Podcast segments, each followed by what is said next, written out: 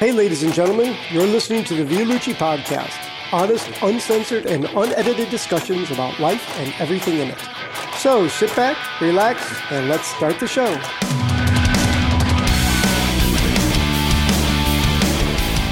Dr. David Bull. Do you um, appreciate being called Dr. David? I do by you. Yes, of course. Why, Because why it's like I? saying, sir, if you've earned it, you should be called that. Like, Um, I'd have a fucking t-shirt with it on. I'll stop Yeah. swearing. I mean, I don't expect my mother to say Dr. David Bull. I mean, she just calls me David. But Yeah. on the whole, uh, if it is uh, relevant, then yes, Dr. David it Bull. seems but the most polite thing to Dr. David. Like, you've earned it. Like, I'd feel rude to say David. yeah, it's a it's a funny one, that isn't it? Because medical doctors are doctors, and yet there are many other professions that actually have a doctorate, but they can't PhDs. use do- yeah, and they can't use doctors. Well, they probably can, but you know, Well, they do. Well, they do, but if you're on an aircraft and someone says, "Is there a doctor on the Yeah. plane?" Yeah. You're, n- you're not going to say, "Yes, I'm a doctor of archaeology." Yeah. Um, so Well- it, it- it's a it's a slightly odd We were just term. talking about my girlfriend uh, was a dentist, and she had an unplate when she was young and started it that had doctor on it. And I said, "That ain't gonna fly. That is, Yeah. People are not gonna like that. You can get rid of that." Why would they not like it? Well, it's like we were talking about the Lamborghini thing. Don't have a supercar that if it breaks down, you're going to be in trouble. Get a car that people will leave alone. and it's like that with the doctor thing. I said, you, that's too arrogant. You can't put that on. Somebody will eventually key it or something like that. Um, do you, what world do you live in? Do you, you don't think people would do that? No, my um my partner has a uh, very nice car, and actually we drive past and there's these guys in like really well awful vans, really, you know, really old and battered Yeah. vans, and they're like putting their thumbs up and waving, and I'm like, that's really. No, really yeah, nice. that's the norm. But you Yeah. can't take the risk if that car breaks down or like somebody, somebody's just going to, you know, people are like that. And I don't know what area that is, but some areas where normal people live, yeah. Um, David, Dr. David. Dr. David So now. I've been, um, Which one is it? I no, it's definitely Dr. David. I, have, as I said to uh, Jenny, I've been wanting to meet you for a lot longer than we've actually corresponded for. Oh. When I was still a full on full on ape and I didn't know anything, and I was looking around in the world for sort of role models and things. This is not a joke.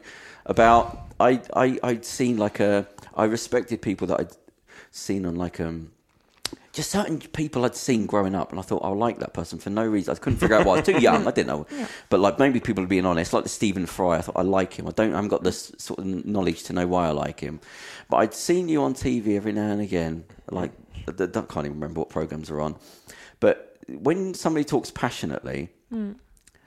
There's something they give off that you can't act. You have, you can, if you're emotionally intelligent enough, you can see it. Where other people can be very passionate, but everybody's passionate. But some people, it's just their nature. It's, they're not even trying to be. It's just their nature. And I noticed that about you. So every now and again, if I ever saw your face on TV or something, I'd stop and I'd watch it. And as I was saying, you, you've like you're more of a conservative background. Um, Have I? well, I mean, literally conservative. Yeah. Because I was trying to explain, what did you do in Brighton? You I was the prospective parliamentary candidate Oh, for okay, Brighton so you put but, yourself that, up. but that's at, uh, at the end of a much longer journey. Right, So, yeah, yeah, yeah. uh, but so uh, we shouldn't get on anyway. It's because of that. shouldn't we? Yeah, my, my fault. well, No, I'm a centrist, so No. you know it's up to you whether you get on with me. But so, like I said, I was an idiot, so I didn't really understand Okay. the, the nuances. Um, because it's like when you're stupid and you hear that word, eh, there's a barrier Yeah. straight away. So, um, but then I'd seen you on shows, and then you, I, I always notice things like I've got good pattern recognition. I thought you see how people change over time because of what they're doing and jobs and different things come along. But whenever I was- you heard you speak about anything, like you do a lot on sexual health and things like that, it was like even like 10 years later, you were still leaning forward when you talked about something. And it was still, I was recognizing that's genuine. Like out of a thousand people, you were like one of 10 people that I thought, no, that is definitely genuine. But it never changed. So even like recently when I saw you on the, um, the Wright sh- Stuff. Oh, yeah, the show, Wright Stuff. I saw you on there, and I thought you're still doing it. It's like it's no different. Like you, sh- nothing's changed in all that time. So that meant there's something about you. And I always remind the fact that you dressed well.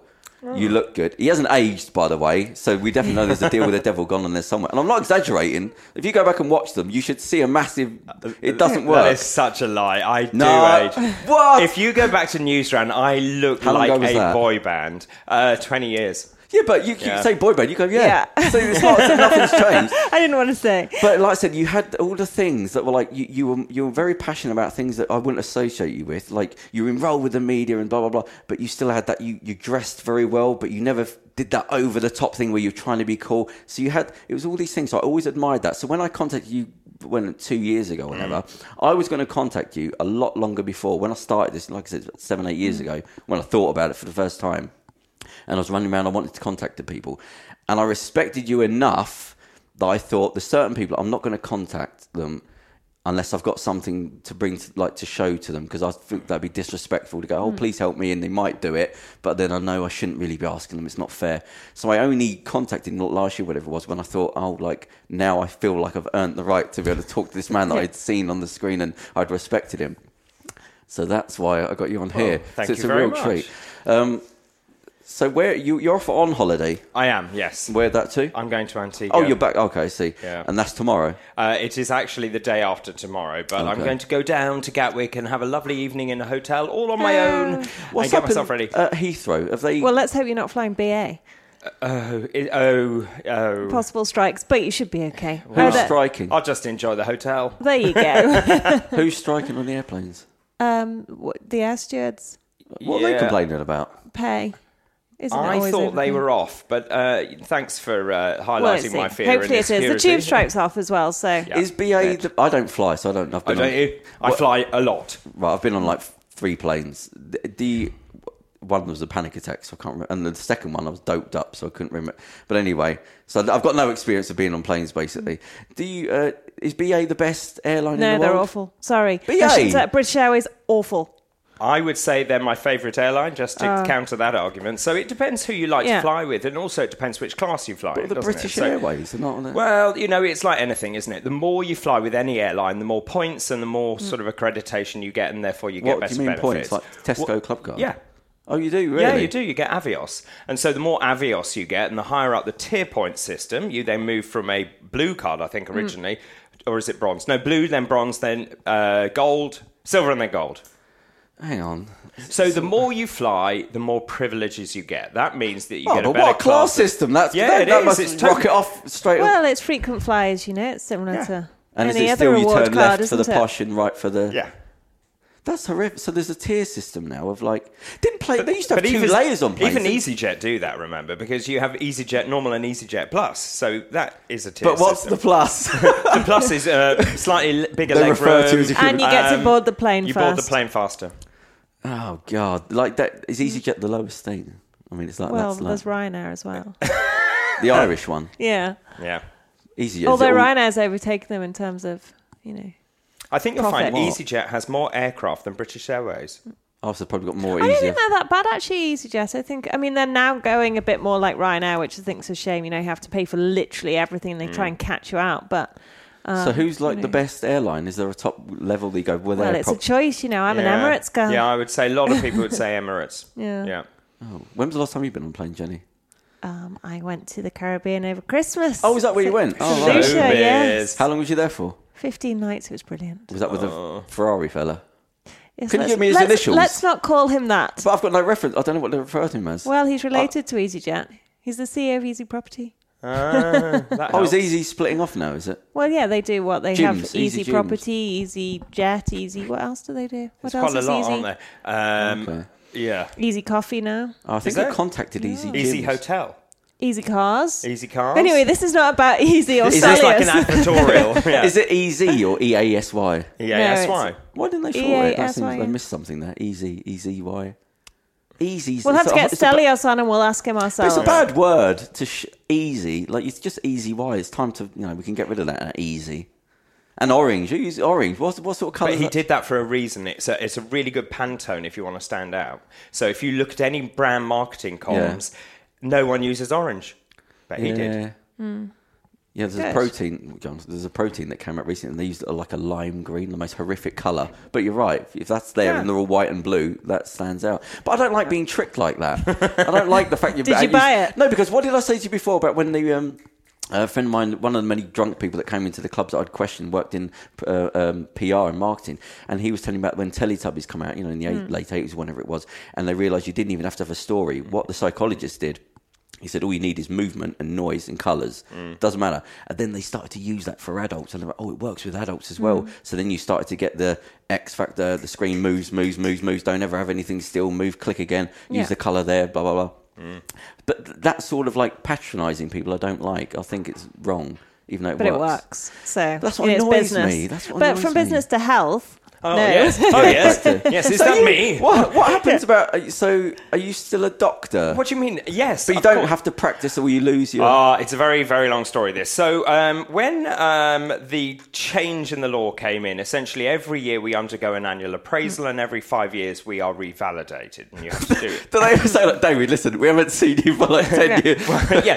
So, so uh, kind of for doctors like me, it's quite difficult because we have a very, you know, sort of fixed portfolio career, I would say. So it's been quite difficult to keep up in terms of making sure that I wanted to be accredited and did want to practice. I actually then stopped practicing after a while because my TV just took over. Right, I did yeah. so much of it. And then recently, after coming back from America, where I lived for six years, I decided to get my license back. So I do How long now did that take you to get your license Um, back? well, I'm in the process of it still, but uh, about six months. Okay, oh, that's Yeah. not too bad. Because I always look at Judge Rinder on the TV and I always think he's never going to be able to practice again, is he, after doing that? I don't know. I think he still does. He doesn't practice as a Doesn't he? barrister. Absolutely not. Is this in England or America? Here. W- We have Judge Judy in the States, and Yeah. we- our equivalent is. He Judge was on, Rinder. come on, he was on Strictly Come Dancing. Did you not watch it? No. Bruce Forsyth. No. Is that not like in the eighties? No. Strictly Come Dancing. Yes. Yeah, it's very good. It's You should watch BBC it. One's highest rated Maybe show. you'll be on it next year. I year. love that. You'd probably be quite good. You'd not be a with good all not being able dancer, to yeah. walk at the moment. Yeah. I but, can't uh, walk at the moment, but that's uh, from too much running. Yeah. Oh, are you, have you ever done dance? You Yeah. look like that sort of yeah. What do you mean like that? like you sort look of? quite light on your feet. Like you move your fit. Yeah, I'm fit. Oh, yeah. Yeah. you missed all the other bits out.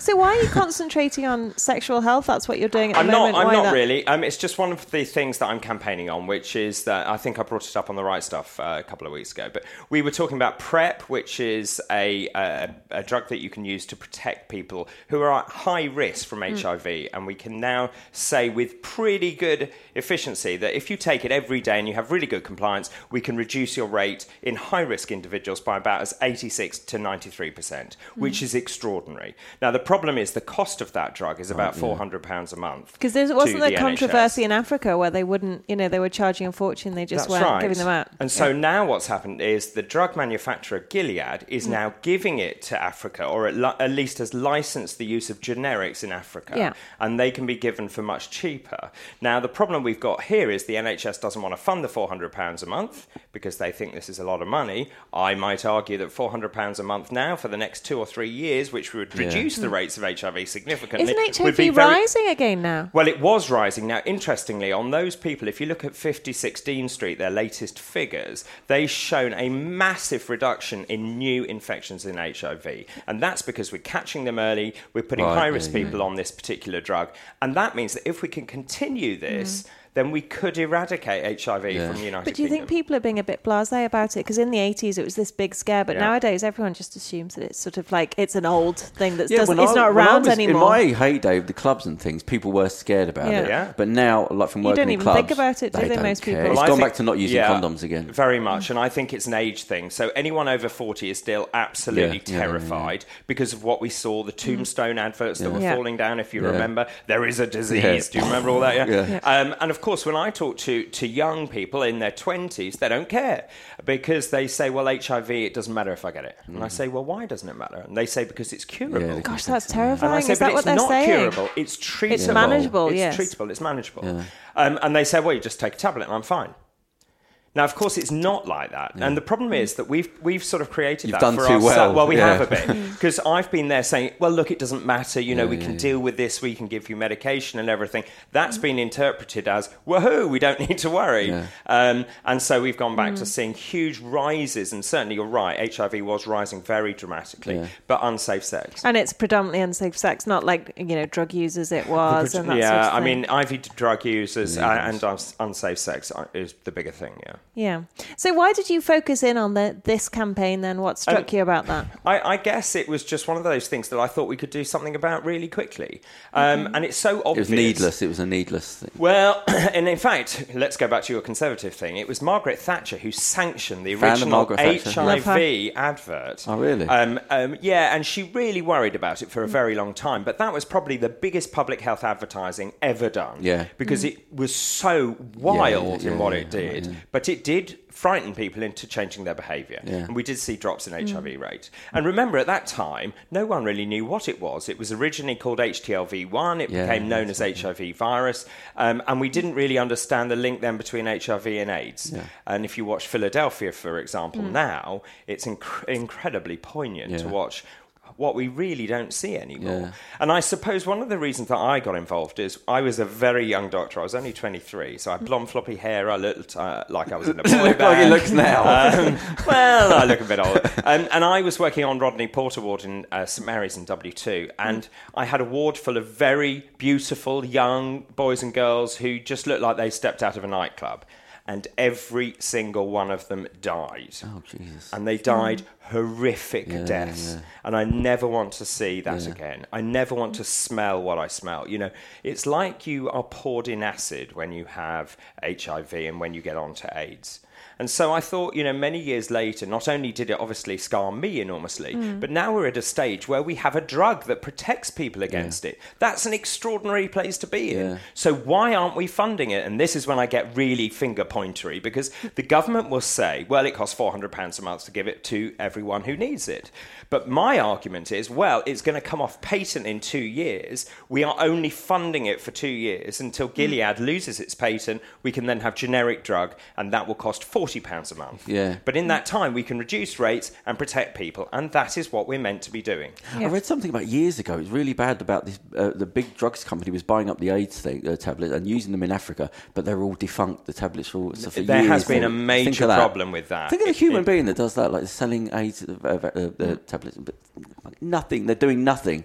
Well, drug companies do have bad rap, and you know, Well- especially, but they are a business at the end of the day. They are, well, it's not really the that. drug companies that were doing some. There were a couple of unscrupulous drug companies, but let's just go back to the HIV thing. So, say for example, now mm. that you are, um, and people always say, well, it's just to promote promiscuity. That's why people want it. Mm. Well, you know, condoms break. So I keep saying this is like a seatbelt. You take the tablet, and then you know you should use condoms. But if they break, you know you have added Yeah, yeah, yeah. protection. And then everyone has a big go, and this, you know, all the newspapers, the Daily Mail has a go mm. at me.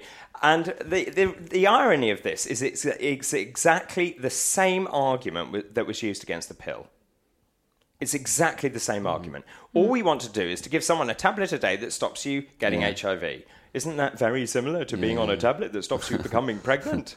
Isn't it very similar? Yeah. Um, and so now the problem is say you are at high risk or think you're at high risk or you're worried and you want to get on this tablet, you have to find £400 out of your own income to pay for the drug. And Now, I suppose the of what you question remains, and maybe let me be a little bit Daily Mail. Um, high risk, so the kind of people who fall in that category, I mean, just humour me. Well, are- IV drug users, for a Yeah. start, uh, there's a lot of issues around um, chemsex parties at the moment, people taking drugs to have sex where you don't know who you're having sex with. Uh, it may be that you are, uh, say, a haemophiliac. You know, you might feel that you want to have uh, further protection from any blood products that might not be screened properly. And then, of course, men who have sex with men.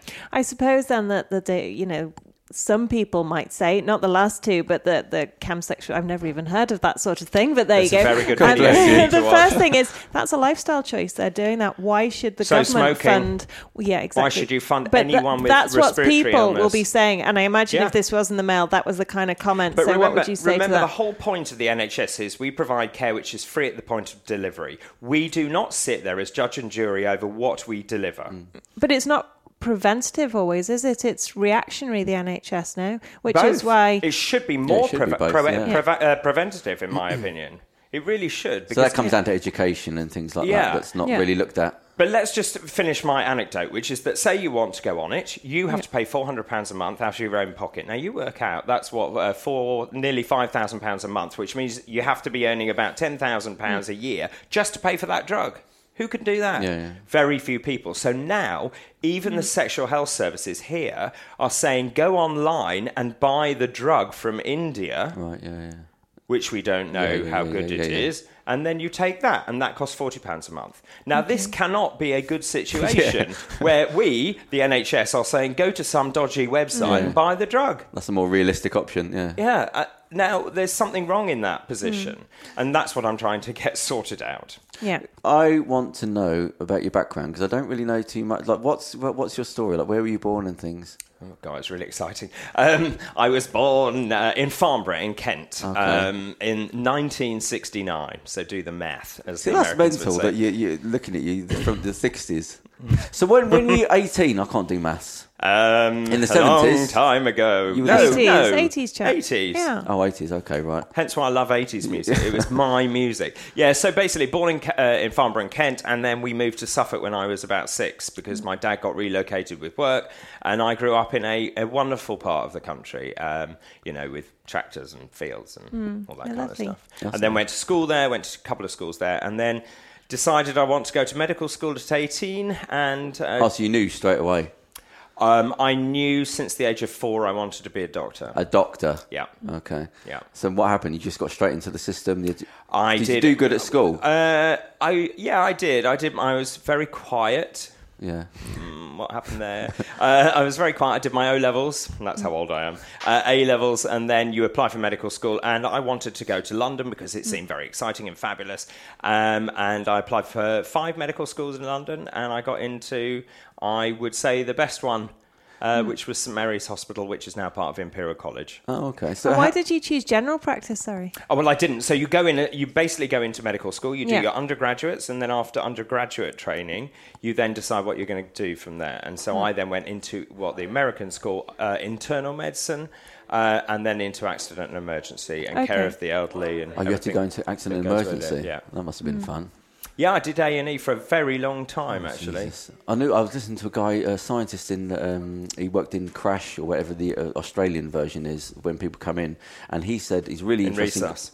He he would deal with all the you don't know what's coming through the door like You that's what it is and but he would he was just of that mindset that he was always sort of trying to figure things out he'd always learn from people and try tricks that, and listen to people that are, old wives tales to try them out and he said there was one where we know about um, uh, you know pain relief and you know you can make people believe that they're, they're going to get better and things like Placebo. that placebo yeah and he said he tried it once on a guy there was something he had some, there was something wrong oh what uh, stones Uh, Kidney renal stones. stones, kidney stones. yeah, and he said, so this is pain. This isn't like Mm. No, a headache. Talk to you.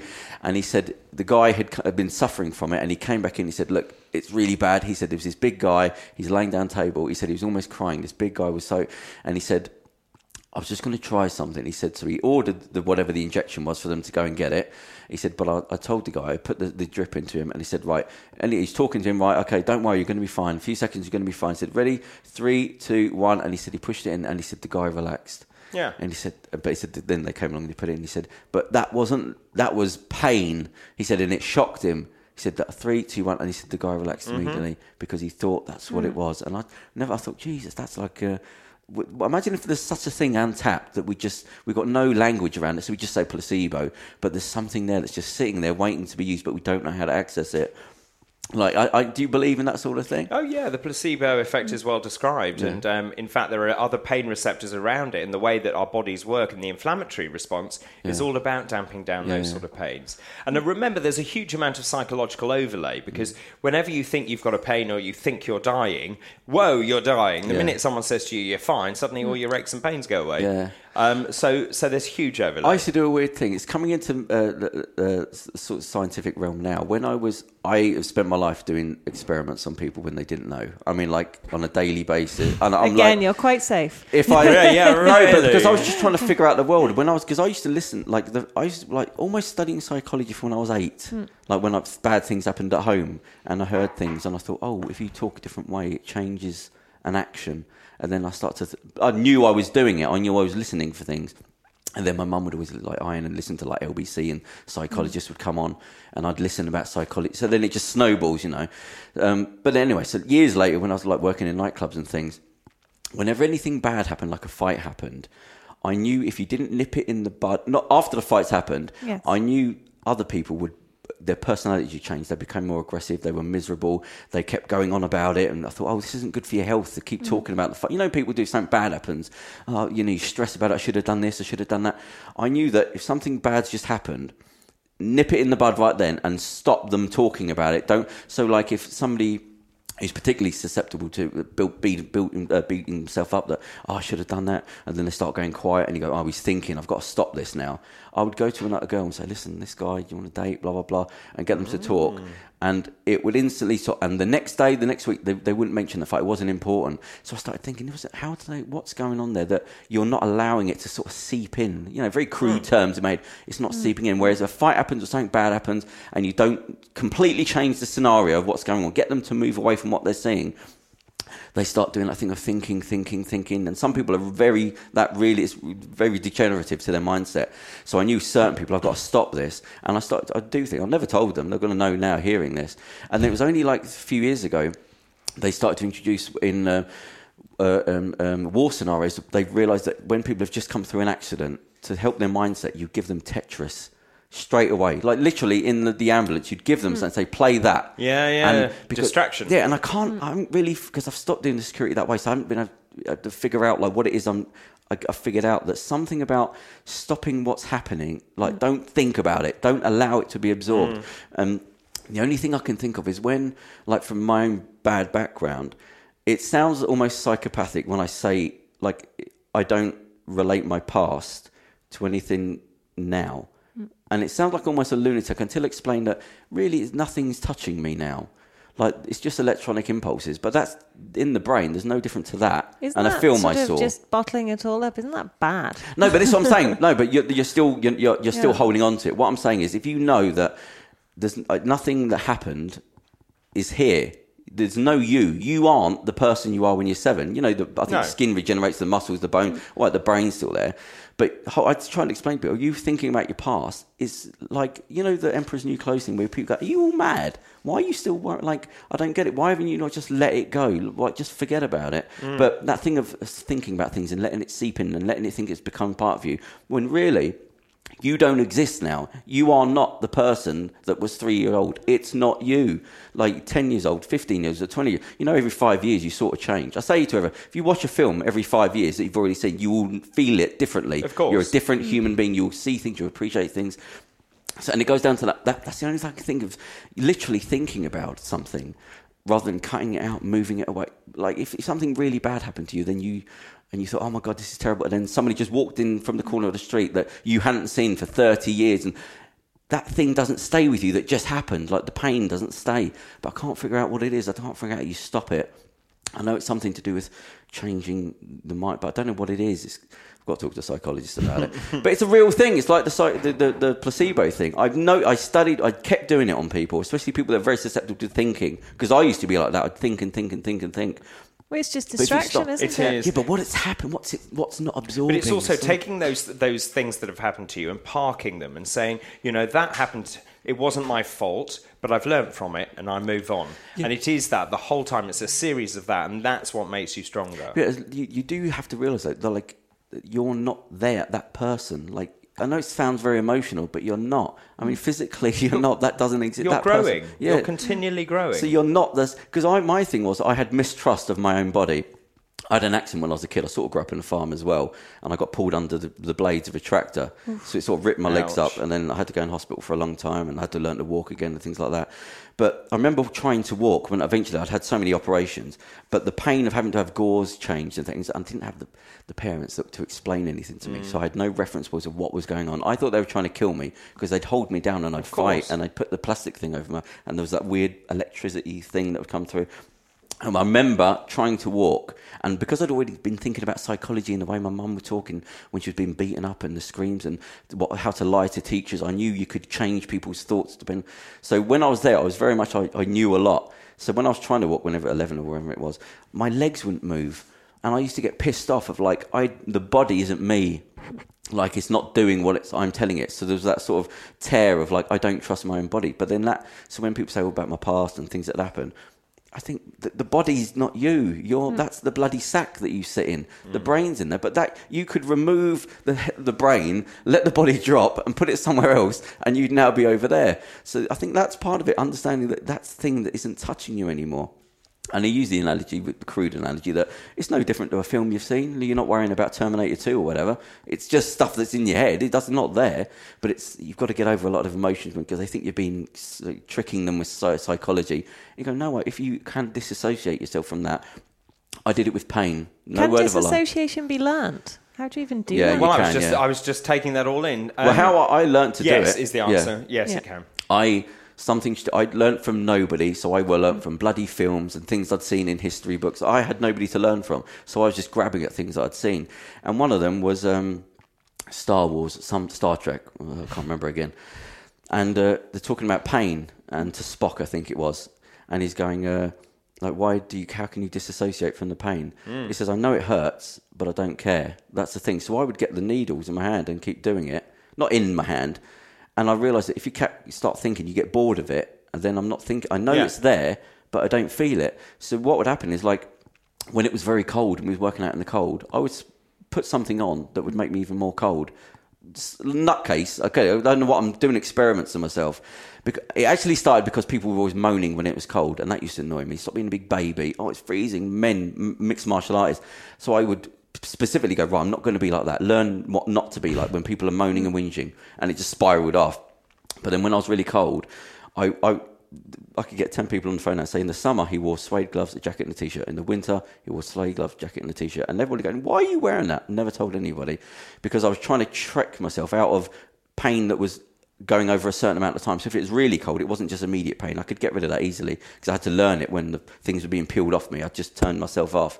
But um, I would, when it was cold, I knew it was cold, but I didn't care. But pain's there for a reason. No, yeah, but what I was trying to do is I was trying to figure out like life. I had no reference point. Uh, uh, Again, I'm 25. I was just waiting to get it over with. So when I had to sort my life out, I didn't know what I was supposed to be fixing. So I just tried to fix everything, which then became the magazine with the etiquette and the culture and blah blah blah. I just went out going right. I have to figure out how to brush my teeth and how to eat. I didn't know sugar was bad for you. Oh, so that's why I couldn't sleep because I was doing it. I didn't know this wasn't bad. I didn't know about relationships. You know, we talked about how stupid I was with that.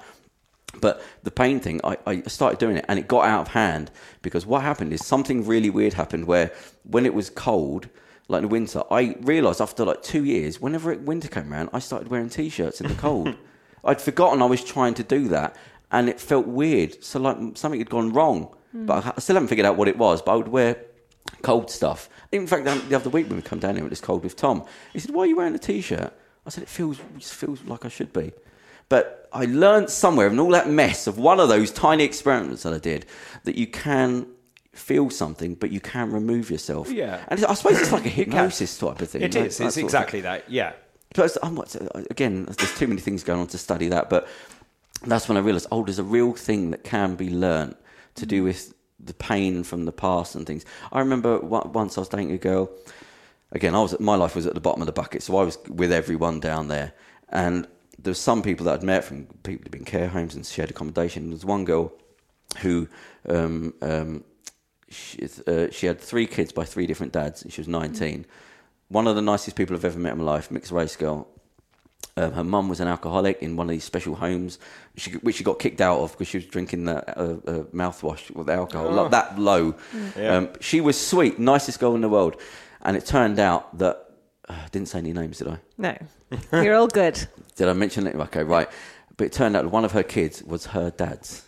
Right now, so get this: oh. nicest girl in the world couldn't be stupidly nice, too nice for her the surroundings. So that's why she kept having kids. She just trusted people, and she said that she had been kicked out in, when she was fifteen from home because she got pregnant by her dad, but she wouldn't tell the family who it was, mm. and because she didn't tell the family, the mum kicked her out, and the dad was like that. And one day I was uh, sitting outside the uh, uh, shop, and she was in the shop, and she was just buying something. And somebody said something to her. She was laughing, and I was just looking at her, and I thought, like, think of what like she's been through, but you wouldn't know, you know. So when I talk about what we talk, spoke about before about people all being the same, um, and that guy with a hundred million pounds that mm-hmm. I was talking to the other day, and he was talking about people, you know, we have prejudice, but everybody's the same. And I was talking about working in clubs and meeting surgeons and airline pilots, and and everyone had the same. When they got drunk, you spoke to them and they got to know you. And I'm mm-hmm. quite a talkative person anyway, and I care about people. You'd find out mm. that we're all just the same. So that thing of when I meet any see people, you go, you never know that person's got everything, and it could be the most horrific day of their life. And that was the, the, the wonderful thing about even when I put the magazine together, I knew there were good people out there. I had no reference points from it. I didn't know what I didn't know who if you had a PhD or this made you any different. I didn't know. So that's what made the magazine possible because I knew people were basically all the same, and their roles didn't matter because we're all. And as I found out later in life, I, I really come to see that basically, I think, from what I know, is we're all about 21, 22, and we pretend to be adults. And even sitting here now, we know it, but there's always it's a slightly improved version of us that we give off, which is part of society. That's how it all keeps going. Hmm. But really, we all sort of think we're the star, and there's the rest of the world, and we always think you know they're thinking that, and they got. But no, everybody's exactly the bloody hmm. same. And if we hmm. just could admit that, it would be so much better because then you wouldn't have. I I said, you, you, everybody's half a pervert. The, their mindsets change constantly. They go back to things. They worry about things. They, they have bad thoughts. They, they feel guilty about things. That's the norm. But the, the mm. facade is what causes But the I, bloody thi- I problems. think, excuse me, I think being a medic is a great leveler because you see everyone Yeah, from every yeah. walk of life, mm. and you see that even the richest people, even even the people with the most in the world, they are only two steps away from absolute poverty. Yeah. And I've seen that so many times. You know, whether it's poverty or a huge accident or some mm. terrible bereavement, um, and you realise that actually life is very precious, and there is nothing for anyone to get too uppity about Yeah. because everyone is fundamentally the same. Yeah. Everyone bleeds red. Yeah. Yeah, is, is it right? Just throwing random information at you that because when like in the when it's in the nightclubs, you, I mean, you never feel getting stabbed. You, you just don't feel it. I mean, you barely feel getting punched, but you don't feel getting stabbed. So when we was working in the nightclubs, you'd have to like get somebody to check you, but because you're sweating as well, you'd feel th- water. You think, That's oh, the my blood. adrenaline. Surely you'll feel Yeah. it afterwards. I should. Yeah, I mean, I got stabbed, but you don't you don't feel getting stabbed. I mean, even when Stephen Lawrence, who was the guy, the black guy that got Yeah, stabbed, Yeah, Stephen Lawrence. Yeah, the story when I was reading about what happened is he got stabbed Mm. and was running, and he was saying to the guy in front of him when they're running away, "I can't run. I don't know why." And he kept falling down and getting up and trying to run. So you don't you don't you uh, don't, don't feel the stab. But what we would worry about again, it's all crude stuff that none of us were medics. When somebody would get stabbed. You wanted the blood to come out because if it didn't come out, it meant it was going in. Mm. And is that right? Well, you'd have internal bleeding. So if you can see the bleeding, you know that there is And a stab The wound. darker the blood means the more internal it is. Uh, it's yeah. more like purpley. Yeah, I mean, the thing is, all you're trying to do is to assess the extent of injury. And so, as you know, if you get a knife wound, the best thing to do is to leave the knife in situ yeah, yeah. until you get to a medic. I, I Don't knew a, pull them out. I knew a guy. No, I come from some bad. I worked in the clubs that nobody else would I'm work glad in. I didn't go So- to your clubs. But um, yeah, I saw a woman in the army. She worked for the army as a medic in the army. Is that my phone? Um, she said in uh, like she, like she was there for like if people's legs got blown off, and she said she would in sometimes stick like a um, money bags if somebody's bleeding, just plastic, Yep. just to stick it in because it will grip to the, the, Yeah. the plastic. And I remember seeing that all my life. Thought, is that right? What was she talking about? Yeah. I learnt the thing. that you Should be everybody should know is when you cut yourself, hold the limb up. I didn't Yeah. realise that. You think, oh yes, it makes sense. But when you see it and you go, oh, it stopped. Yeah, You of go, course it stops. But you don't think it's like it- that. That makes that much of a difference. Hmm. So there's all these weird, crude things that I always wanted to ask somebody like, did that work? Was she a little psychopath just sticking things in her? That was bad because we where I worked, one of the clubs is uh, it was we weren't really supposed to be there. It wasn't supposed to be run. And when I got stabbed, they wouldn't take me to the doctor, so I had to go to some bloke and get him out of bed. And he just clipped something to there, but there were still bits in there, so I had to go to the hospital anyway to get some stuff taken out. So fun times in nightclubs. But listen, we're there to protect people, by the way. That's the yes. dormant security at the most under the, the, the, like what you've got to deal with with what you're allowed to have, basically Yeah. a black shirt. And that I was saying to somebody the other day actually about you, if you ain't got that badge, that if you're a policeman or something, that takes away ninety percent of attacks on you. Nobody's going to hit you because there's a re- repercussion. You take that away and take your Yeah. gun away and take the thing away and take the thing. People attack you all the time, but you've I've seen the big guys lay on people because they couldn't stop them getting beaten up, and they took the beating for people. Big guys. Um, anyway, so I don't know if we've gone on that tangent. Do you go to nightclubs much, Stan? I am not anymore. I No? used to. What's when the I was, last nightclub you queued up and paid for to get in? Oh my goodness. Uh, That long ago? yeah, I mean, Yeah. it must be over ten years, 15 years. that's not too bad. Any of them, big big clubs. What in about in London. America? You must have been out there, no? Nope. Where were you based in America? Um, I was in West Hollywood. I don't know. Yeah, it was brilliant. Oh my god. Well, what? Look, this is what I said. If, what's not to like? So I lived in an amazing apartment. Every day you open the curtains and you go, "Oh, look, it's sunny," and then you go for a run or go to the uh, mall. You go buy your food, and every weekend, Saturday and Sunday, I had pool parties, and I had the most beautiful nice. boys and girls Yeah. there. We took carts of liquor, um, of spirits down to the. Um, Pool and basically we drank all weekend. So, what brought you back to the UK? Well, yes, that is a very good question. um, well, uh, whilst I was out there, I actually did. Um, I did pretty well. I ended up doing a food competition show out there, where I essentially played the role of a very unpleasant British TV host telling off fat Americans, and they were trying to make cake. Um, and so they love all this, you know, being told off by a Brit, and you know, Simon Cowell's Yeah, done it, yeah, and yeah. Robinson's done it. And weirdly, I used to see Simon a lot when I was over there. Um, and, and it did pretty well. And then I got asked to be in a movie, so I did that, where I played a. Um, Which movie? Um, and no, you really don't need to know. It's called Cavemen, uh, and I play an over-the-top TV host. Oh, Who'd have- really? Who'd have thought I could do that?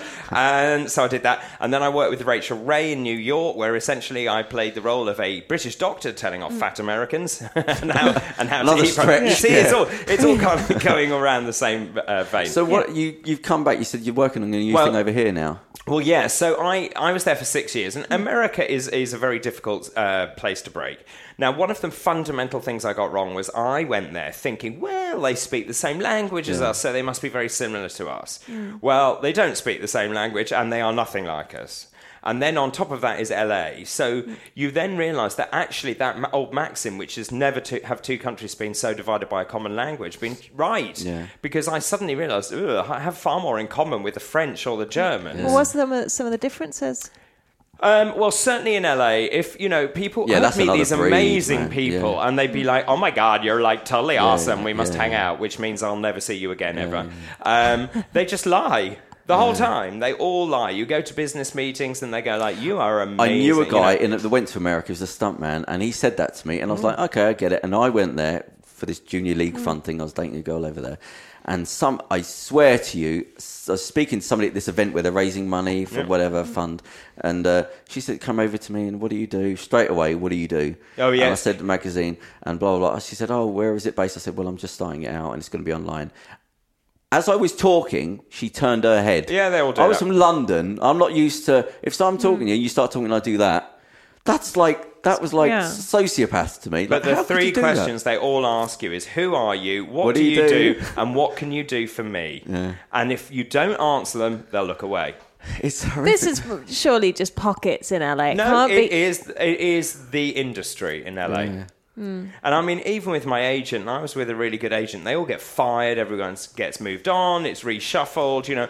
Oh, the project in development, yeah, yeah, well, we're coming around to it and stuff. Three years later, what have you done with it? yeah, Nothing. Nothing. So I just got so bored. Yeah. I mean, there are only so many pool parties you can do and so many lunches you can have. There's so much fake Um, positivity I can listen to with Well, that. no, and then I suddenly thought, actually, it's, I- and I really only w- uh, get- uh, went away to come back anyway.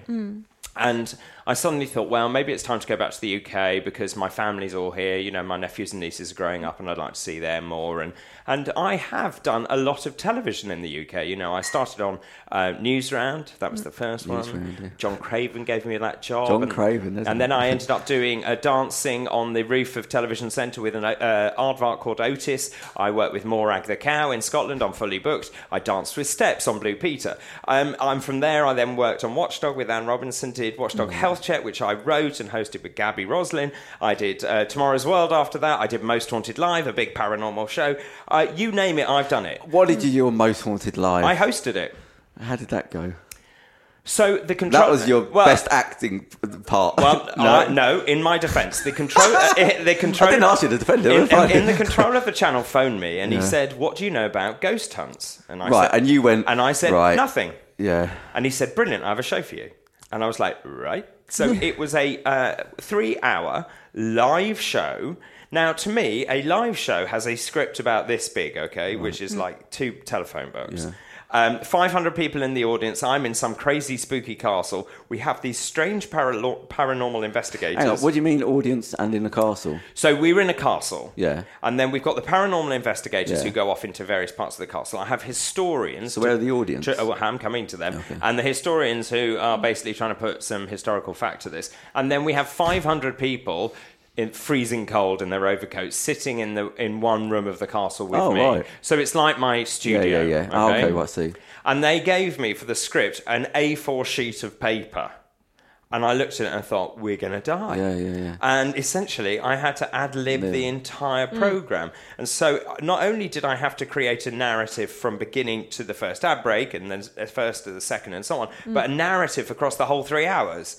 And it was the craziest piece of television I ever did. Uh, have you got any con- But what I would say about that is that it became the highest rated show on that channel, and it then became the highest rated show on any channel at one point because Oh, wow. it was so it was so such of the moment, and that everyone kept watching and thinking, well. If David's doing it, it must be kosher. This is my- yeah. and and then you can't turn it off because just in case something happens, you know, you can't mm. even go and make a cup of tea because something just might happen. So, w- are you ever going to do that again? No. And you've got no. are you connected to them in any way? Uh, I know. Right. Okay. So, how? What?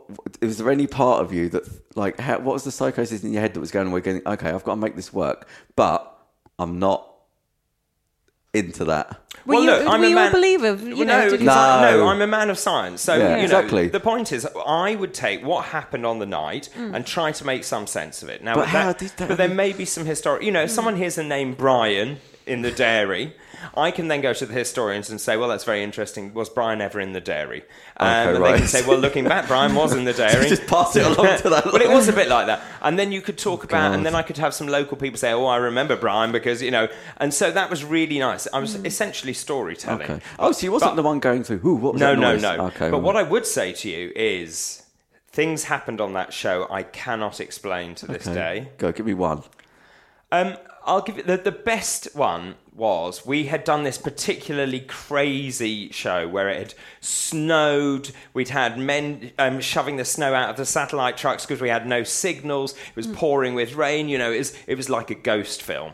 And uh, we wrapped, and we wrapped about one in the morning. And I got in my car and I drove back to the hotel. And I was driving through a wood. It had to be a wood, didn't it? In the pouring rain. Yeah. And I couldn't see anything. Wipers on, full speed, full speed. And I suddenly got this awful feeling that someone was in my car Oh. with me. so I thought. I And you weren't thinking about it. no, Just the and- feeling no, was it- there. I just knew.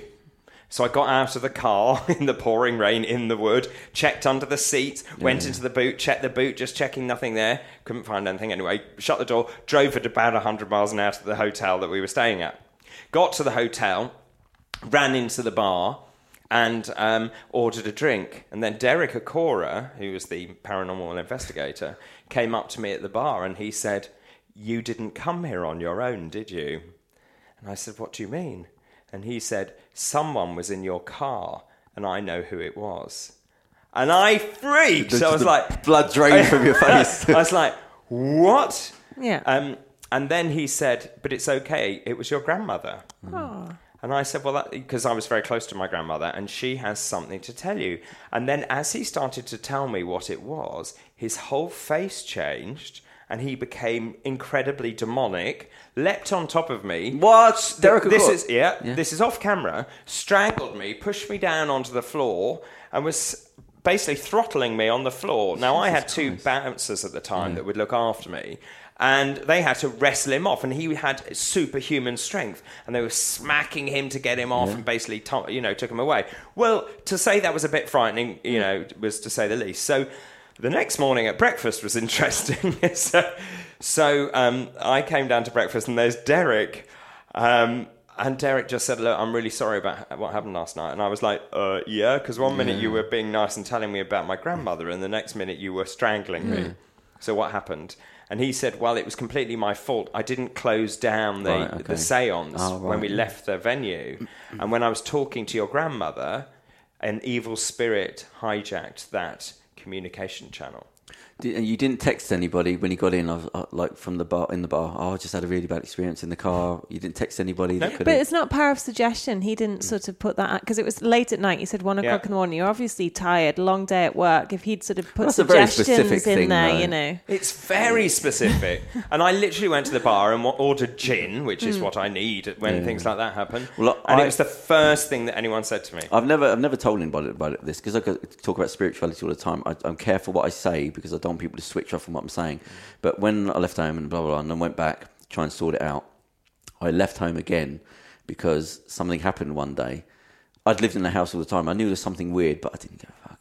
And I one particular day, having lived in that house all my life, knowing there was something there, everything was didn't care. I knew I could feel things, and I never felt anything major. One day I was there with somebody, went into a room, opened the door, and I thought something has just walked out of here. And I closed the door, and I'm now a bouncer in my. Don't give a. I ain't thinking about nobody. And I closed the door, and I thought there's somebody behind me, and I'm walking. I've never told anybody this, and I walked into the bedroom, opened my bedroom door, and I thought something just walked in, and I'm in my head, I'm going, why are you suddenly thinking this now? Like this, this, this, and I closed the door, and I got into the bed, uh, and I'm going to cut but anyway. So I was sitting there, and then I kept seeing something walk across the bed. Now I, I'm half still a moron, so I don't care about that sort of stuff. I'm looking at the window, going right. There's no cars. It's in the it's in the farmyard, so there's no lights anywhere. There ain't no nothing for a mm. couple of miles. And I'm thinking this thing's walking about, and I think, okay, right. It's even your brain, my brain's putting something there because of whatever. Mm. And I leave it, and I put my head on the blanket, and I go, stop being a moron. You're an idiot. I'm half embarrassed. And I look up again, and it's walking around the bed like that. And it mm. comes back, and then it stopped, and it looked at me. Now, as a man, I was scared. I hadn't been scared for a long time. It was weird, the feeling anyway. And that day, I- it was like some. Oh, and also that day, my mum, who kept going about being psychic, and I was half embarrassed by saying it, she came into the room that day and she said, What's that burning smell? Like I can smell something burning for no reason. Never never said it before. She said, Oh, usually that's a sign of a ghost or whatever. And I'm just going, eh.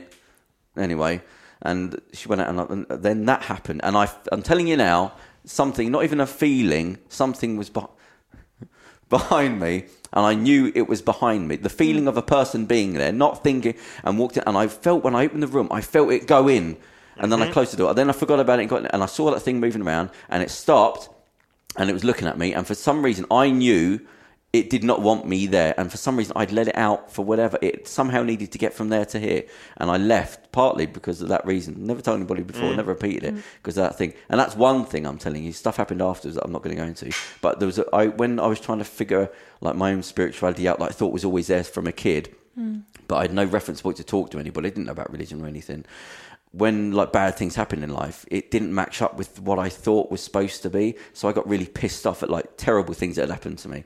Mm. I hated the world because I was play I was playing by the rules that I should have been, and it wasn't giving me those rules back.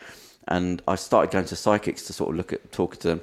And because I was fairly in tune, by the age I was 20, I might as well have been 50. Mm. I was thinking, okay, she's lying. She's very good. Oh, she should have been like a psychologist. She's she's not lying, but she's picked up on stuff. It's like pattern recognition. She's not thinking that's random stuff. You know, stuff hits you. They go, "What did she guess?" Stuff. And is there somebody out there? Oh yeah, open the door. Sorry. Um, then uh, yes, th- then I saw this woman, and I've never. I'm not going to even go into what she said, but like for an hour, like I was in shock. I came out and I was about 27. I was shaking because it was as if I, I don't trust anybody because I know people lie from clubs. So I immediately thought, who did I tell? Right, nobody. No two people knew me the same. I was mm. different for everybody. So nobody had anything connection to anybody. And I didn't speak about anything to do with anybody. And she would tell me stuff that I was looking at when I was a kid that was six random things put together. And that's why you were doing it. And that's why you were mm. looking there. And that's why you did that. And that feeling that you feel, that's why that. Mm. And I wrote it down and I kept it and I never went back to her again because it scared the shit out of me. I came out, and my hands were shaking. And I remember going to the Tesco's and I was handing over money and the woman was talking to me like a film and my brain was somewhere else because I suddenly realised, oh, mm. that's real. Like all those morons that I hated spirituality because all lying, they're, all- lying, they're lying against the thing I know is real. That woman, instantly, she said to me when I walked in, she said, right, it's 40 quid, but I'm not supposed to say anything bad. Just a little old woman in a house. And she gave me the money back. She said, if you don't want me to tell you anything bad, just go now. Just take the thing. No TV in the house. It was really weird. And yeah, yeah, yeah, going there, I had my bomber jacket on. I was doing nightclub security. And she said, over about half an hour, basically mapped out my life. Not hit things, said names. I didn't say a bloody thing. She said things about uh, things I was staring at. I used to do weird stuff like leave the house and go and sit in a ditch and I'd stare at the M25 because there was always war in the house. I felt safer in the dark, so I'd leave the house and go and go into a ditch and stare at the M25. And she told me that's why you were looking at the, the roads with all the cars going past in the night and stuff. I'd go into my house and you know why you turned the music up loud when they were fighting to do that, and you know she did that and came from there. I'm thinking nobody knows anything about me. No one person knows everything she's said. No. And after that came she told me other stuff, and partly to do with why I did this. She said, "You've got to." and she said, "Ask me certain questions," and so I, I was allowed to ask her three questions. And the, uh, the only people I've told outside of here is like people that had lost, f- like a friend of mine, really good friend of mine, her young friend, like 18, committed suicide. And Luke, whose uh, dad died, Luke, who helps me put all this together, his dad died recently. And I've given them what that woman said to me because it was so strange the way she said about death. It was like we're all children, we just haven't figured out. We're like mm. morons, we're so silly, we don't know a bloody clue. And she mapped out like what the process was. Mm. But to this day, like I've sort of disassociated it from it because it was so odd that I still haven't to this day like understood what it is because I can figure things lies out like that and I can't pick it apart. And but it was so much of it that it scared me. Like a friend of mine, uh, Luke said, "Why don't you go back to?" it? I said, "No fucking way. I don't want to mm. know. I don't want to know there's a thing out there doing that." But yeah, so you saying that, so I've never would until because I see I respect the fact that you're you saying it. If anybody else had said it, I would have not have mentioned nothing. But something is just, I think we're still children. We yeah, well, I think also that we do have a psychic abi- ability, without a doubt. You know, uh, we all know whether we go, like a room when we go into it. For example, does it feel like a nice room, a warm room? Does it feel a cold room? And I remember that when we went to another venue, which was called the the Chuff Inn, I think it was. Um, that's a carry on. I know it should have been. Um, and we were walking around and we were, um, you know, sort of just taking everything in. And I walked into one particular room. It was a very pretty girl's bedroom and it was all mm. pink and it should have been really lovely. And I walked in and I didn't like it one bit. There was something about that room I just didn't feel comfortable. The sun was shining through the windows, but I didn't like it. And I went downstairs and I talked to the people running the bar and I said, What happened in that room? And they said two girls were killed in that room. They hanged themselves in that room. Mm. How would I have known that? Yeah, yeah. And again, you would have done all the hard work. You're sensible. It's not like you've tricked yourself and you're a No. bit sloppy in the thinking. Like, yeah, so, but you're just, you have none of it.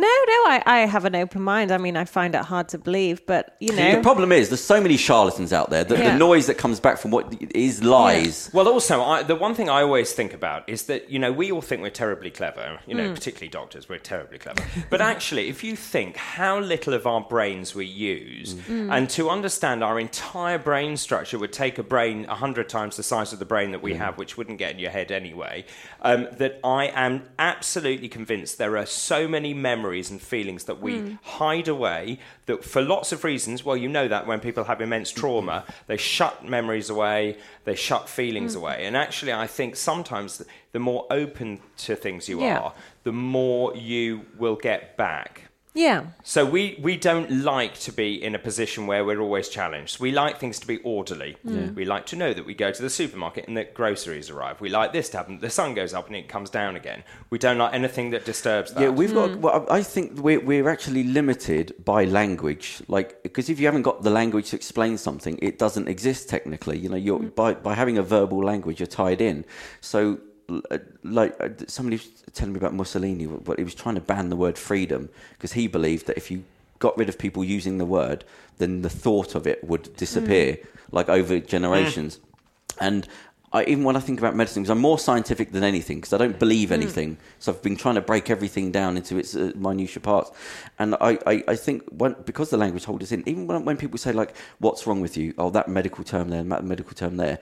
It's because you think, well, that thing you've got there might have started off when you were 12 like you banged your finger mm. and then that something happened there that just sat there and a thousand other things that happened and then another load of things that happened that which then led to that thing happening. So it was always like in my head if you can name it it shows how ignorant we still are because everything is such a mix of a million things happening from when from birth mm. that then makes that happen to you and not to them and to, so the fact you can name stuff actually shows we're still ignorant but there's no answer to that. You can't go, well, what's the answer? Well, it means we've got to get past language. The machine's got to be invented, so you can't calculate. The, there's too many calculations because it's like the, the, the shuffling the card thing. You can have six, 30 cards, and you start seeing how many calculations could be within there, and it's in the trillions. You don't realise. I think Stephen Fry said about that, that guy where he's playing chess or with Rice. Uh, the guy says that I'm going to kill you, but as a game. Um, um, or give me a request or something like that, and he says, uh, uh, I'm going to put, put a piece of rice on the chessboard, um, Because oh yeah, no, he yeah he says uh, how much I'm going to pay you in something. Do you want the cash? Do you want this? And he says just mm. give me a pound or whatever the terminology was for every grain of rice. But all you have to do on this chessboard is double the rice each time. And he goes all right, yeah, got whatever. So he said, okay, it's two bits of rice, there's four, there's six, the thing. Mm. And he realised this guy's pulled the wool out because when it got to that size, there wasn't enough rice in the world. So we had him killed for like being cheeky. but that thing has always stayed in my head of things are so complicated in the world Yeah. that if you name it, it instantly shows you don't know what you're talking about because you're just mm. grasping at some gra- crude version of this word that means that thing. But that thing was made up of a million things hmm. happening that were all interconnected. Sort of like the brain. That's what, if hmm. you can't name. Well, we got that bit of the brain there, and you got the hippocampus there. Well, we don't know But what if half it's of so- it does. Hmm. Yes, but, it, but if it's the whole working of the whole thing is then when we go, we don't know. It's too much going on Oh, at yeah. so many different points. Right, listen. I've already broken a promise to you on the first time Oh, I've are met we you. over? Yeah, look, straight away. Oh Christ, I thought it was just gone. Um, so I'm going to wrangle you back on at some point in the future Do, because there's a lot of other stuff I want to talk to you about. Um, so your new show, Yes. has it got a name? It does, but I can't tell you. Okay. Yeah. What's it about? It's about property, and the reason for that, Are you and I will interested just in tell you, yeah, I've um, my little sideline. Oh, is that's your I- speciality. I is I know. develop properties, and I have done Okay. for a, for a long time. Actually, I have a little portfolio of Oh, my nice. own, and it really started because my boss on Watchdog said when I had my first one, I was going to go to move to Canary Wharf, and he said, "Oh, no one goes there. You know, there's only one tower. You don't want to Hmm. go there. It'll be nothing. No one will invest." Ha ha. Um, so I then basically took the equity out of my first one, liberated it, and then put it in to the second, and I kept doing it until I. Have you got anything that you want to be doing like in 15 years? Is there any like grand thing planned? Like, right, really want to get over to that, like politics or anything that. Well, as you know, I uh, have dabbled in politics. I often think about it, and I've had meetings recently about whether it's worth going back in. You see, the thing for me is I'm all about passion, and I have to really believe it. And the problem with the current political system, and particularly being a member of parliament, is it's really hard work, and you are just one of many little mm. pawns in a much bigger game. And you are also beholden to your constituents, who often aren't the easiest to please. Um, but so somehow I would like to be involved in politics. What I'm doing, for example, campaigning about PrEP is very important to me because I can sort of circumvent some of those other channels. I can go and see the Secretary of State and talk to him directly rather than going through Parliament itself. You But know, it's almost I can politics lobby. isn't the, the power nowadays. but it still is powerful, no, I know. I mean, and increasingly so, possibly Well, under also- Brexit. when when I started putting together the bloody podcast and the magazine and then this pilot comedy thing, oh, I probably shouldn't tell you this. Was well, anyway, it's not tricking anybody. But my thing was, you, if you want to change perceptions of personal development, spirituality, I knew I had to reinvent it. So I had to use, and this is what Oscar Wilde. There he is. I, something he said where he said, if you want to change society, you have to use the weapons of its own era. Absolutely. So there'd be no point being involved with politics when nobody cares about politics. But if you do it and you're a comedian and you've come from a background where people mm, trust that's you and you're a right. doctor, blah, blah, then you can change things. You Yeah. almost have to come from the outside. So it's sort of like you'd be on a good sort of bent now to get to hmm. Yeah. politics because you've done all the others, not because you've been involved. That's Absolutely. the problem. Yeah, people trust doctors. They Would- don't they trust just do. politicians. And quite rightly. well, well, Luke, who's helping me on all this, the guy said he's just lost his dad. I've been saying to him for two years that he will be prime minister in 20 years. Somebody that's so far advanced in early 20s that I go, like he's constantly traveling around the world doing things with the African things and things over here in the Rotary Club, and he doesn't stop. And he's like 22, 23. great. And I said to him, Your sort of, and the passion he talks about, like it's amazing. And I said to him, "We've got to make you like prime minister." And I'm not joking. Hmm. I just said, "I'm going to lay down in front of you. You can step on me to whatever I do to try and get you there." And of course, he doesn't want to, and he doesn't want the power, which is more the Hmm. you know. It's Yeah. what, who's the guy in uh, uh, Life of Brian when they're trying to get him to say the Messiah? I'm not the Messiah. Uh, only the Messiah would say he's not the Messiah. All right, I am the Messiah. Now fuck off. But anyway, but yeah, it's that thing. Like, yeah, but I'm serious. So like, you need. I think maybe not now, but people like you and other people that build to that crescendo where that's where the change come from, not from inside the politics the whole way up. Yeah, and I think there is a real issue with political class. You know, people who've gone through, you know, politics at university and then worked mm. as a researcher in the House of It's Commons and then you work your way laughable, yeah. because they have no real experience of anything. At least if you are doctors or lawyers, you've seen those systems. You've in to look in the eyes of yeah, and you can yeah. go in knowing the reason. I talk about the NHS the whole time and why it doesn't work properly at the moment. Well, it's obvious when you're a doctor because you're there the whole time. You see the way the, the pathways don't function. And actually, the, I keep saying that actually the biggest problem with the NHS right now is not particularly the number of beds. It's the fact that we can't get people out Yeah. means we can't get people in. Yeah. So although we do need more beds, we also need more social care. Yeah. And we also need to work out what we're doing with primary care because those two things have to work for this bit to work. And, And- there's no joined up thinking at all going on. But see, that's the thing. Like, I've been involved in the driving industry, in the security industry, and each one of those things, it's the the structure is the broken problem. Like random stuff that you go, if this was just taken away and they did what they said, security. I'm talking about, like nightclubs, driving lorries, like. In both the industry, there's like this weird thing that holds on to its own power, but it keeps the problem there Yeah. because the people at the top need to fund itself, sort of thing. Um, but to, just to end on a more polite note, I live near a care home, and I recently ah. found out night, uh, recently that it's a care home for couples that want to die ah, together. Oh, that's So that's- nice. Isn't that nice? And it's, it's Yeah. good when I leave in the morning. Sometimes I'm out like half six in the morning. There's a guy there in a wheelchair opening all the big curtains, and I always admire him. Like I mm. think he's up there before they get up to See, do now work. that comes nicely to my last point, which is I think something has to be done about care homes and aging disgracefully. And that's a big passion of mine. I think what we should do is somehow connect young people and old people's homes. We used to.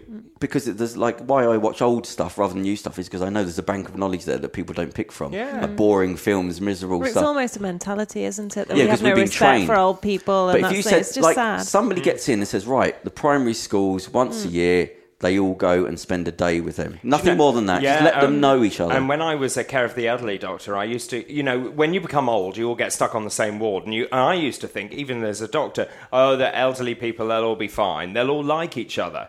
They don't like each other. They're all incredibly Well, they're still different. people, aren't They're they, you know? and apparently a lot of sex goes on, and they have to be. There's the problems with them. Yeah, really? Well, they're But see, you say people. really, but But yeah, they're, they're people. people, yeah. They're people, and they are just trapped in these bodies. But Yeah. spiritually, they're young. They're still twenty, Yeah, aren't they? yeah, they're still sixteen or whatever. I think you're always 30 years behind. I think that's what the thing is. When when hmm. you're 70, you go, oh, I'm 30 now. There's something very, very big needs to be done about old age. And it's hmm. again, it's one of those things that's so simple. There's no massive problem. We can't. It's just a very, very basic stuff. But you can't make money from a lot of these things, so that's why it doesn't happen. The money.